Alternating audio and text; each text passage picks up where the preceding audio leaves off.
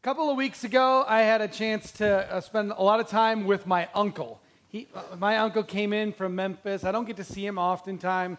Um, he's my, my only uncle. I only have one. Uh, he's my mom's brother. And so uh, he came in. Believe it or not, I, I don't have any aunts. I only have one uncle and I have no cousins. Some of you can't even imagine what that's like to be raised with no cousins, but that was me. And so, uh, n- no cousins. So, I don't have a ton of family to really get family history from. So, when my uncle was in, I had a chance to just quiz him about what it was like to grow up. They grew up in a small, my mom and her brother, uh, my uncle, grew up in a small town in northeast Iowa, situated right between Postville and West Union, Clermont, Iowa.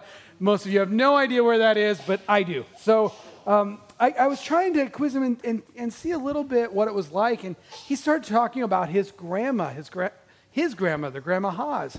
And, and she was dead long before I ever lived. And, and so I was asking what it was like, what she was like. And, and I was, it was just fun to hear him talk about what she was like. She would come, uh, she lived across the street from them. And so on Saturday mornings, she would come across the street into their kitchen because uh, it was bigger than hers. And she would do all the baking for the entire week for both households. And uh, my uncle said, as a kid, I hated it because early on Saturday morning when I wanted to sleep in, she'd fill the house with the smell of baked goods. And I had to wake up because it smelled so good. And, uh, and so he just, I, I, just was eating this stuff up as he was talking about it. He talked about uh, just her kind of her caring heart, how she loved to care for her grandkids. In fact, uh, when my mom was a little girl, she would get so car sick that uh, they couldn't even drive to the next town without her getting sick. So one time they, they went on a trip to vacation to California and they drove to California and they just left her at home because she got so sick. And her grandma cared for her. I just ate all this up as my uncle was telling me this story because this is my history too. Even though I didn't know my great grandma Haas, his grandma, uh, I still felt connected to her. Being connected to our past and, and our history is important. And I, and I felt like I was introduced to my grandma Haas as we talked through with my uncle. In Exodus, in many ways, is a book of introductions for us. And today I'm going to begin to reintroduce you to God as he introduces himself to his people, the Israelites. And we are going to be in Exodus for a long time. Get comfortable, get used to this book, just kind of settle in because we're going to be here all fall. We're going to do the first half of the book up to Christmas. We're going to take a break for a Christmas series, and we're going to jump into the second half of the book in January. And we are going to get to know God. The first half of the book of Exodus is all about getting to know God. The second half of the book is about drawing close to God. Um, the Israelites in Exodus are introduced to this concept of a very personal God who loves them and he delivers them from Egypt. There are a lot of really important events that happen in the book of Exodus. Some of these you'll be familiar with.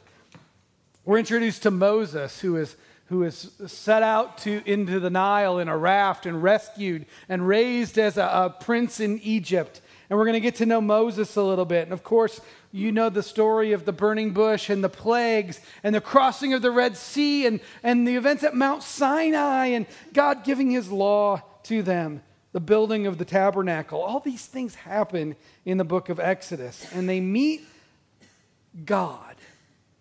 Alec Motyer really separates this book into three parts. He says, We're going to be introduced to God the Savior, God the companion, and God the indweller. Uh, and I like that. It's all about getting to know God, to be introduced to Him. And to understand God, the Israelites are going to need to understand God's connection to them in the past. So, as we dive into Exodus chapter 1 today, the first thing I want to introduce you to in the text is a word that doesn't even appear in most of your English versions of the Bible because it's probably not really grammatically correct. That's the word and a simple conjunction and. It might be the most important word in Exodus chapter 1 because it connects us. It connects the book. It seems like it should be unimportant, but it's really the Hebrew word. In Hebrew, it's just one little mark. It's the Hebrew letter vav. It's waw. It's uh, and. It's a connector. And the idea from the get go is that the book of Exodus is connected to the book that precedes it, to Genesis. Connecting words are important words. And is a very important word. For instance, if I were to tell you I had to pay the gov- uh, federal government $300,000 in taxes, you would go, oh man, bummer. But if I said, I won the lottery and had to pay the government $300,000 in taxes, you might look at that face very differently. You cannot look at the book of Exodus without understanding the context of Genesis. And guess what? About a year ago, we finished up the book of Genesis. So I'm going to have to pull out of your minds some of these important things that we talked about in the book of Genesis. And to understand the book of Exodus, we have to connect it to its place in the whole Pentateuch. Moses, in writing Exodus, wants the Israelites to know that you are connected. This is your story. These are your people. This is your God. The word and is about connection. So, what I want you to know today is this. I tell you one thing every single week that I want you to remember. The thing that you should write down, the thing that Exodus 1 is about, is simply this phrase You are connected into God's story you are not alone. You are connected. Every single one of you here today is connected into God's story through Jesus. If you believe in Jesus Christ for the forgiveness of your sins, you are connected into a family. You are not alone. And this is the beautiful message of the gospel of Jesus. Even though the book of Exodus was written 1,400 years before Jesus would come on the scene, yet Jesus breathes truth to us through this passage because you and I, who most of us aren't Jews in this room, are still connected into God's story because, as in Romans 9, Paul says, we're grafted in. We are the people of God, so we are connected to God's story from years past. We are connected. This is our story. We are not alone. So let's get to know God along with our the ancient Israelites and let's be connected. So today I want to ask you this simple question. Do you feel disconnected in life? Do you feel disconnected from others or from God? Today I, I just want to introduce you to this God and all over again. And I want you to see that the and of Exodus, the very first word, means you're not alone. To introduce you to God all over again. So there's really two sections of, the, of chapter 1 of Exodus verses 1 to 11 and then 12 to 22. And what I want you to see today is, as we dive in here, I want to teach you seven concepts. Seven. Seven concepts. Seven concepts about God that He introduces to us because God is not overtly present in Exodus chapter 1, and yet behind the scenes, he's, he's shouting at us. Later on, we're going to get the formal introduction to God where we meet, God meets Moses at the burning bush. But for now, God wants us to know these seven things split into two sections. And so, in the first section, the thing you need to know about and, and means you are not alone. And the first 11 verses has this idea you are connected to God's people. You are connected to God's people. There are three things that I want to talk about God in this first section, ways that you're connected, and then four more in the last. And the first concept of this in these first 11 verses that you need to know about God is that you are connected with God's people because God has a people. All right, let's get to the text. Exodus chapter 1. These are the names of the sons of Israel who went to Egypt with Jacob, each with his family Reuben, Simeon, Levi, and Judah, Issachar, Zebulun, and Benjamin, Dan and Naphtali, Gad and Asher. The descendants of Jacob numbered 70 in all. Joseph was already in Egypt. We just got a listing of the 12 tribes of Israel, the 12 sons of Judah, and they're all down in Egypt together. And God is a God who has set out to make for himself a people, a family of his own. Now, let me give you a very quick very, very quick tour of what happened in the book of Genesis. Genesis 1 to 11, Moses says, Here's everything you need to know to start our story. God created everything, people screwed it all up. There was a big flood, and nations were scattered all over the world. Okay, that's everything you need to know before God introduces our first main character on the scene, Abraham. And God makes a promise to Abraham. Abraham has a son, Isaac. Isaac has a son, Jacob. Jacob has 12 sons, one of whom is Joseph. And Joseph ticks off his brothers and they sell him down into slavery in Egypt. And you may remember the entire story of Joseph, how uh, he rises to power in Egypt and eventually saves his entire family. And at the end of Genesis, we see Joseph and his 11 brothers in Egypt together. And they're just 70 people. That's it. The entire nation of God at the end of Genesis is 70 people. Now, notice the promise that God made to Abraham in what might be the most important verse in, in the book of Genesis or close to it. God, Genesis chapter 12, let me just read it to you. God calls Abraham and he says, Leave your country and your father, go to the land I'll show you. And this is the promise God makes him I will make you into a great nation. I will bless you. I will make your name great, and you will be a blessing. I will bless those who bless you and curse you, curse those who curse you, and all the peoples on earth will be blessed through you. God made an agreement with Abraham, said, I'm going to bless you, I'm going to make you a great nation, you're going to be my people. You're going to have a, a, a people, you're going to have a land, and you're going to be a blessing to the entire world. And this is the promise that God makes to Abraham in, in chapter 12.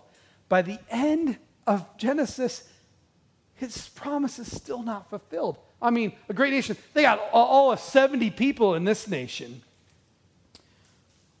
But God has developed, is developing a people. And I, I think this tells us a little bit about how God works. God loves to develop and bring a family. And I love that imagery. I, you guys know that I have a lot of kids. I have six kids, and, uh, and, and I en- enjoy every single one of them for their own reasons. I look forward to the day, I've all told them all six kids have to have six kids, so I get 36 grandkids out of the deal. It's a non negotiable. And uh, I want a huge family. I think that's awesome. That's what a blessing. God's building a family. You need to understand this about God. And you and I belong to this family through Jesus Christ.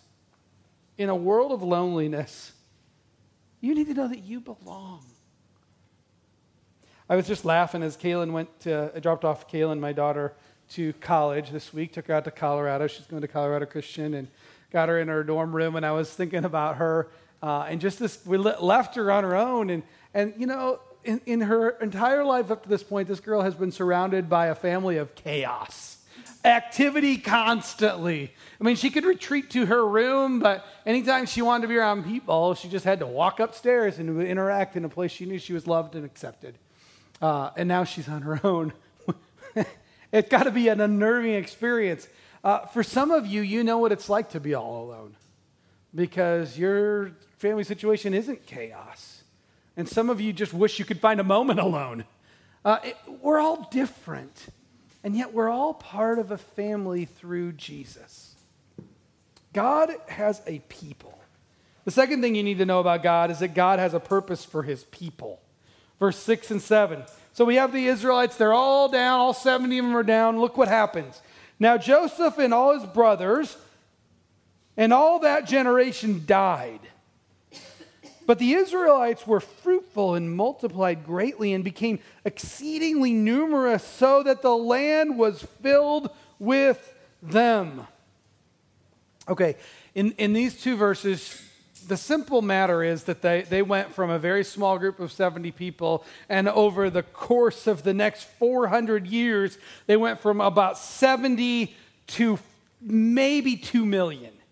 Uh, I, the, estimates from one to two million, the nation of Israel was like, and th- this is their situation. And God is over 200 years fulfilling his promise to Abraham. And you, the language in verse 6 and 7 is so uh, great. It, it makes you scream back to Genesis chapter 1 and 2. It, it's the language that Moses is using here because God gave the Israelites a creation mandate. He said, when he created, excuse me, when he created people, he gave people a creation mandate. When he created Adam and Eve, he said, Be fruitful and multiply. Fill the earth. That's what his creation mandate to Adam and Eve was. Well, the language here is even better. It's the same thing. He says, The Israelites, look what they did. They completed the creation mandate. They're working on it. They didn't complete it, but they're working on it. In fact, fruitful and multiply. That's the same language. In fact, this one actually one ups it. The word multiply is the word from Genesis that says the oceans were teeming or swarming with, with fish and with, with uh, life. And the idea here is that that's how crazy this multiplication of the Israelites was. I mean, this is insane stuff. Uh, if, if you can imagine uh, uh, mice or rabbits or hamsters, or we're in this kind of crazy multiplication phase, or if you like Star Trek, tribbles, okay? This is the kind of multiplication they're in. It is insane. God has a purpose. He, it's fun to, for Moses is pointing out to him, hey, by the way, that creation mandate that back in, in the early chapters of Genesis, the Israelites are fulfilling that over the next 400 years, from 70 to 2 million. So, God has a people, God has a purpose for his people. Next thing we know is God works in the predicaments of his people. They find themselves in kind of a bad spot. Look at verse 8. The new king, then a new king who did not know about Joseph, came to power in Egypt. Look, he said to his people, these Israelites have become too numerous for us. Come, we must deal shrewdly with them or they will become even more numerous. And if war breaks out, they'll join our enemies, fight against us, and leave the country. And so they begin to find themselves in a predicament. Look at verse 11. So they put slave masters over them to oppress them with forced labor. And they built, built Pithom and Ramses as store cities for Pharaoh. All of a sudden, this group that was fulfilling the creation mandate, filling the earth, becoming so numerous, found themselves in danger. They found themselves in a predicament. This new Pharaoh, he was not the Pharaoh that loved Joseph. He was not the guy that understood Joseph. In, in Egyptian history, we learned, uh, we learned from history that there were several dynasty changes of power in Egypt. And it's kind of difficult to identify exactly which Egyptian pharaoh or which period this was in, but the point is not that. The point is that God's people are in trouble. And this new Pharaoh doesn't know what the old one saw in Joseph and his descendants. And Joseph has this fear. He fears an enemy within his own borders. And so Pharaoh's solution is to try to create an imbalanced race. He tries to suppress them. He tries to create the, them, uh, uh, put his foot on them and say, I'm going to keep you under control lest you rise up and become an enemy. Bad things are happening. Bad things are happening. Where's God now? I mean, we, when they're multiplying, we sort of see God, right? Oh, yeah, look, God's in the details. He promised Abraham, he created a great nation, and now over 400 years, he's doing this and he's working and they're, they're multiplying and he's blessing them and they're growing into this great nation. And I, I see God, but now they're enslaved. Where's God? I mean, this is God's people. Later on, in a few verses, we're going to find out that Pharaoh starts slaughtering and trying to create genocide to these people. He just wants to keep them under control. Where's God? I mean, it's the same question that was asked in Genesis when God promised Abraham he'd make a great nation out of and Abraham was like, We can't have kids. How's this going to work? When Jacob was running from his brother Esau, where's God? When Joseph was sold into slavery by his brothers, where's God? Well, the answer is God is working a plan for his people even in the predicament.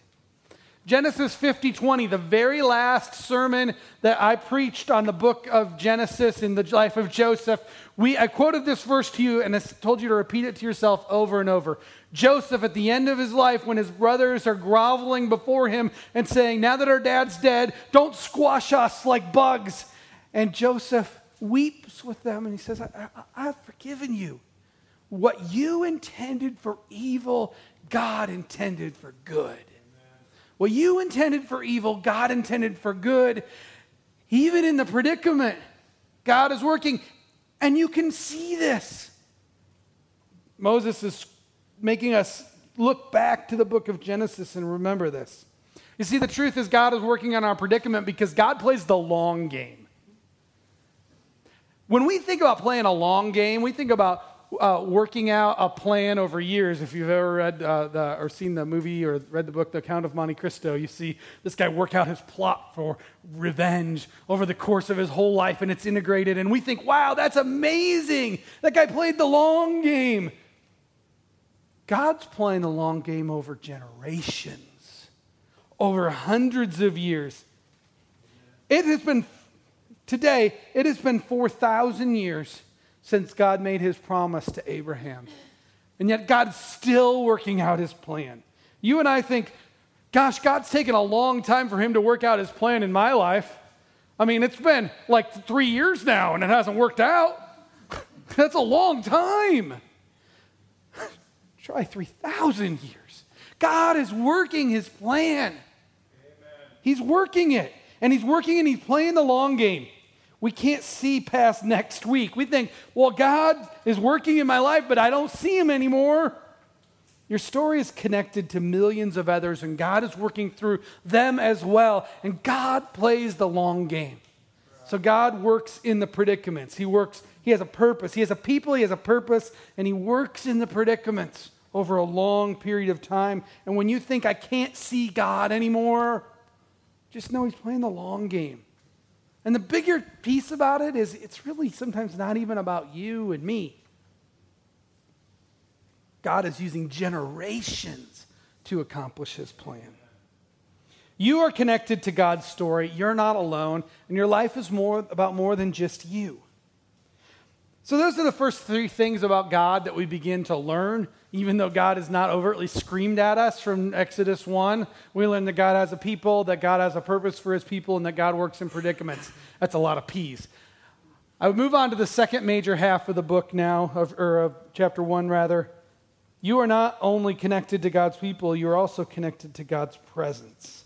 And in the second half of our text today, we're going to see four more things about God the fourth thing that we learn about God, we see right away in, uh, in verse 12 and 14.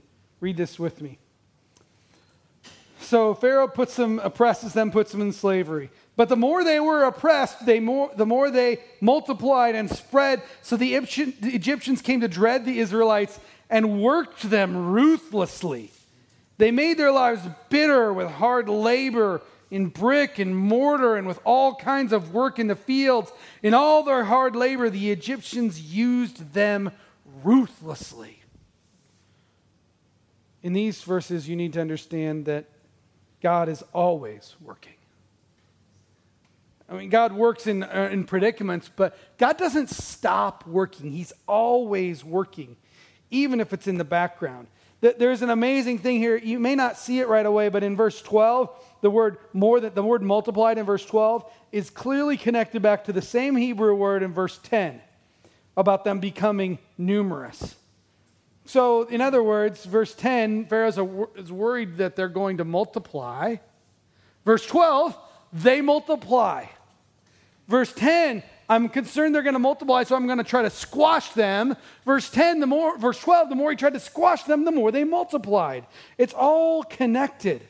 Uh, this spring, uh, as the weather got warmer from, from last winter, uh, I discovered we had an ant problem in our house. There were ants everywhere. Uh, I, in my bathroom, in my kitchen, ants were, and I'm too cheap to hire an exterminator, okay? I'm going to handle this on my own. And so the more I bought stuff to handle them, I tried manually squishing all the ants. Uh, it's really hard. And the more I tried to deal with it, the more ants we had. I couldn't get rid of the ants. And what's the problem? Well, first of all, I figured out that my children just left food all over the house. So it's really hard, you know? Like they're walking through the garage and they drop a hot dog on the ground and they go, Well, you know, I could pick that up, but why, why would I do that? The ants will clean it up for me, right? You know? the more I tried to squish the ants, the more they multiplied, and this is Pharaoh's predicament, right? The more he tries to squish the Israelites, the more the more they multiply. You see, there's a point where the Israelites should have been eliminated, but they're not because God is working, even in their hardship. Um, Tertullian said, it's a famous quote, the blood of the martyrs is the seed of the church. Uh, and it's this idea that the more that you try to squish the church, the more the church multiplies. Um, well, that's not always true in every given area. Um, there have been successful extermination of Christians in certain areas over the years. But the principle is at work here. And this is a very dark moment. I mean, imagine if our government rounded up all the Christians and put us in slave internment camps. We would feel like something horrible had happened.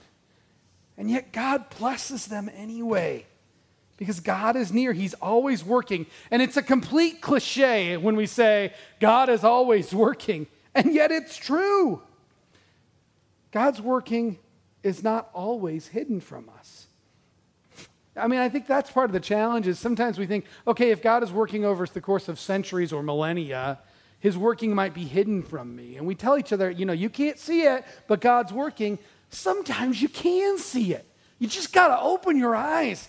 In our hardest, most difficult, most painful moments, we tend to be blind to what God's doing. We tend to go, I don't want to see because I'm mad at him. And we don't want to see it. But so many times, like here, it's very visible what God is doing. Years ago, I had a chance to go see Joseph and the Technicolor Dreamcoat in Chicago, back when Donny Osmond was Joseph. And, uh, and we went to the Chicago theater and saw him. And as I was watching this uh, musical unfold and just really enjoying myself, at one point, the, when Joseph uh, in, in the musical goes down to Egypt, uh, they have these things on the stage. They're giant conveyor belts or something, and they're moving the scenery across the stage as he is journeying down to Egypt. These props are flying across the stage all over. It was so cool. And I, at one point, I was tempted to think, you know, there's got to be a, like an army of people and behind the scenes people making all this technology happen. But at the moment, I was like, I don't care. I don't want to think about it because this is too cool. I just want to enjoy it. I don't want to think about what's going on behind the scenes. And you and I are like that sometimes with God. We just don't want to see what He's doing, even though He's there, because He's always working. Moses gives us a little glimpse of the working of God here as he's writing in the background.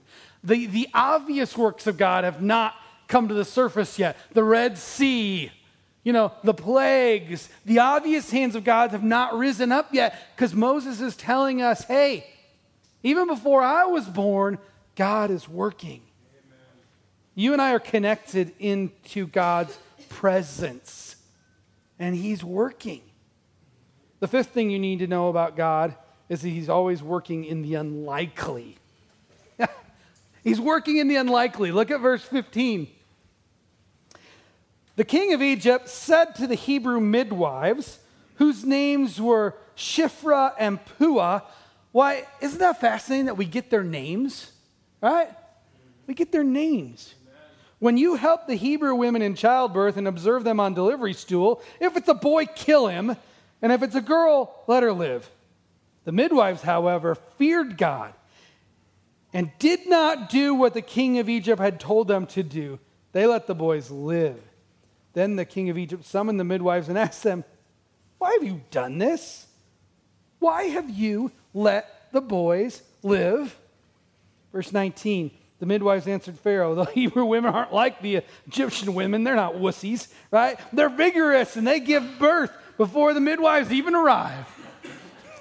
Just, it, it's hilarious. I like take a stab at the Egyptians, right? Um, Pharaoh's plan, because eh, eh, they're still multiplying, his plan is genocide. Uh, God hasn't raised up Moses. There's no obvious leader. And so we get the names of these two midwives, Shiphrah and Puah, and they are unlikely heroes. I, I, love that Moses gives us their names because they're recorded forever in history. These two women that would be nobody to anybody, they're just midwives. They're the unlikely heroes of chapter one. The ones that no one would expect to be the heroes. They are the heroes. You see, God's presence, when God is with us, He raises up the most unlikely of people. Doesn't He? The most unlikely of people. This is how God works. And I love that when God's presence is working, He gives conviction and courage because these two women disobeyed the orders of the king of the land at great peril to themselves. But they saved the people of God. You see, God's presence gives us conviction and courage, and God uses the unlikely to thwart evil. Even plain old you can be used by God. Even the most unlikely of you in this room the most unlikely of us who probably maybe seen like our, our life isn't really that important in the grand scheme of things, even you can be used by God because He always is working in the unlikely. You're connected to God's story. You are not alone. His presence is near. The sixth thing I want you to know about God is that God is always working for good. He's always working, He's always working in the unlikely, and He's always working for good. The chapter continues. So God was kind to the midwives. And the people increased and became even more numerous. And because the midwives feared God, he gave them families of his own, of their own. He blesses them. And here's the Genesis language again of multiplying, of being numerous. You see, even in the darkness, he's working for our good. He is near. The seventh thing I want you to know as we, I introduce you to God from chapter 1 today is that God is always working his plan. Chapter 1 ends kind of on a bummer note. Look at 22. Then Pharaoh gave this order to all his people Every boy that is born you must throw into the Nile, but let every girl live. Uh, the NIV maybe does us a little bit of injustice here. Uh, the, the, some other versions highlight this a little bit better. Uh, let every son, kill every son that is born, let the daughters live. Uh, it's more personal. I mean, every boy is somebody's son. Every daughter is somebody's, somebody, every girl is somebody's daughter. Just think about it for a minute the personal impact of something as horrible as genocide. Uh, this is meant to hurt. This is meant for you to envision your own sons and daughters. This is meant for you to, to envision the close familiar love and relationship here. This is painful. This is dark. And, but the darkness doesn't quit. We foreshadow here Moses, and, and of course, in verse 22, when we see this, there's the foreshadowing about throwing into the Nile because in the next chapter we're going to introduce to this boy Moses who is thrust into the Nile in a little boat. And there, there's a foreshadowing going on because even in the darkest command, the darkest days, God is still working his plan. The person through whom God would make his formal introduction to his people is one that happens because they have to throw their babies into the Nile, and this mother who loves her son is going to cast him in a boat into the Nile. But everything will be okay because God is near. And if you flip back to Genesis 46, verses 1 to 4, so Israel set out with all that was his. And when he reached Beersheba, he offered sacrifice to God. And God spoke to Israel in a vision. And he said, Jacob, Jacob. And God said, Here I am. I am the God, the God of your father. Don't be afraid to go down to Egypt, for I will make you into a great nation there. I will go down to Egypt with you, and I will surely bring you back again, and Joseph's own hand will be close, will close your eyes. See, God is working his plan. He, he declared the plan to, to Abraham way back in the beginnings of Genesis, and he's working his plan even in the darkest moments. So you and I are connected into this story of God, and we're not alone. So, my, I want to close with this simple concept. Je- Exodus chapter 1 should give you some first impressions about God. Should give you some first impressions about God. This is your God. And I wonder sometimes if you and I haven't gotten the wrong impression about God. I mean, we're all raised in whatever environment you were raised in, you were raised with some impressions about who God was, whether God was a distant person waiting to squash you and punish you, or, or maybe you just, God was a person who was removed and didn't really care about you, or your impression of God was someone who just wanted you to ask Jesus into your heart and complete the formula so you could go to heaven. And we get these wrong impressions about who God is. First impressions are not necessarily the right impressions. And Moses is correcting those for us in chapter 1 of Exodus. I wonder if you haven't gotten the wrong impression about God. Um, when I was in my first ministry, uh, um, our pastor left in the middle of my time there, and we hired a new pastor. Uh, and I had a first impression of this guy. The first impression came with a, with photo that the search team handed me and said, I think this is the guy we're going to hire. And the photo was uh, a guy in a full suit and tie, you know? And I just thought, that's kind of stuffy. You know, you can tell that I love to dress up in a suit and tie. And I just thought, oh, that's kind of stuffy. And I knew his church background. I'm like, my new boss is going to be a stuffy guy. And he's going to be a guy that probably thinks he knows it all. And this could be really bad. And I'll never forget after he was hired in his first week in the office, the first thing he does when he comes in the office is he comes in shorts and a t shirt into the office. And he's got these big old guns of arms that I saw, and I thought, man, this guy could squash me in a second. And he takes this, this, this, uh, this guy he is in, the, in his shorts and a t-shirt, and he sits down. I had a couch in my office back then, uh, and uh, he sits on my couch, and he just starts to ask my advice. Tell me about this church. Tell me about these people. What do I do with this person? And how do I handle this person? And what, tell me about the theology of what this church believes in this matter and that matter. And he just started picking my brain, and he did that for months. I'm like, wow, I think my first impression was wrong. And I got to know a guy who today is a fast friend, a mentor, um, and a man who loves Jesus dearly. And the point of the whole story is that first impressions can often be wrong. All of this first impression of God will point to a later introduction because we're going to be introduced to God and, and we're going to be introduced to Moses and Exodus, but this also points us to a, a later introduction. 1400 years later, after Exodus, we are introduced to a baby in a barn in Bethlehem who would be God incarnate. In fact, Jesus says, if you want to know what God's like, look at me.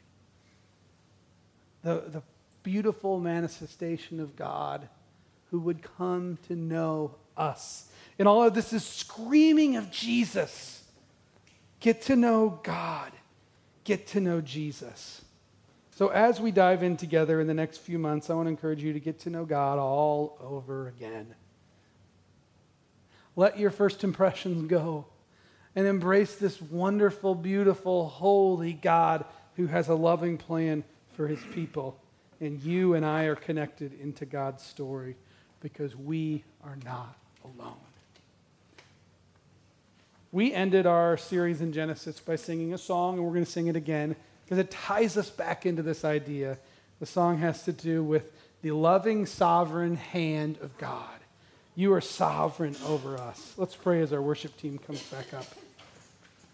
Heavenly Father, it is our desire to know you more to be reintroduced to you, to know who you are so that we understand who Jesus is. Jesus, that your name be glorified in, in us. And so allow us the grace of stripping away our preconceived notions of God, of who you are and how you work, and to embrace the God that is introduced to us in the book of Exodus a God who loves his people. And let us see ourselves as people who are connected to this story. In Jesus' name, amen.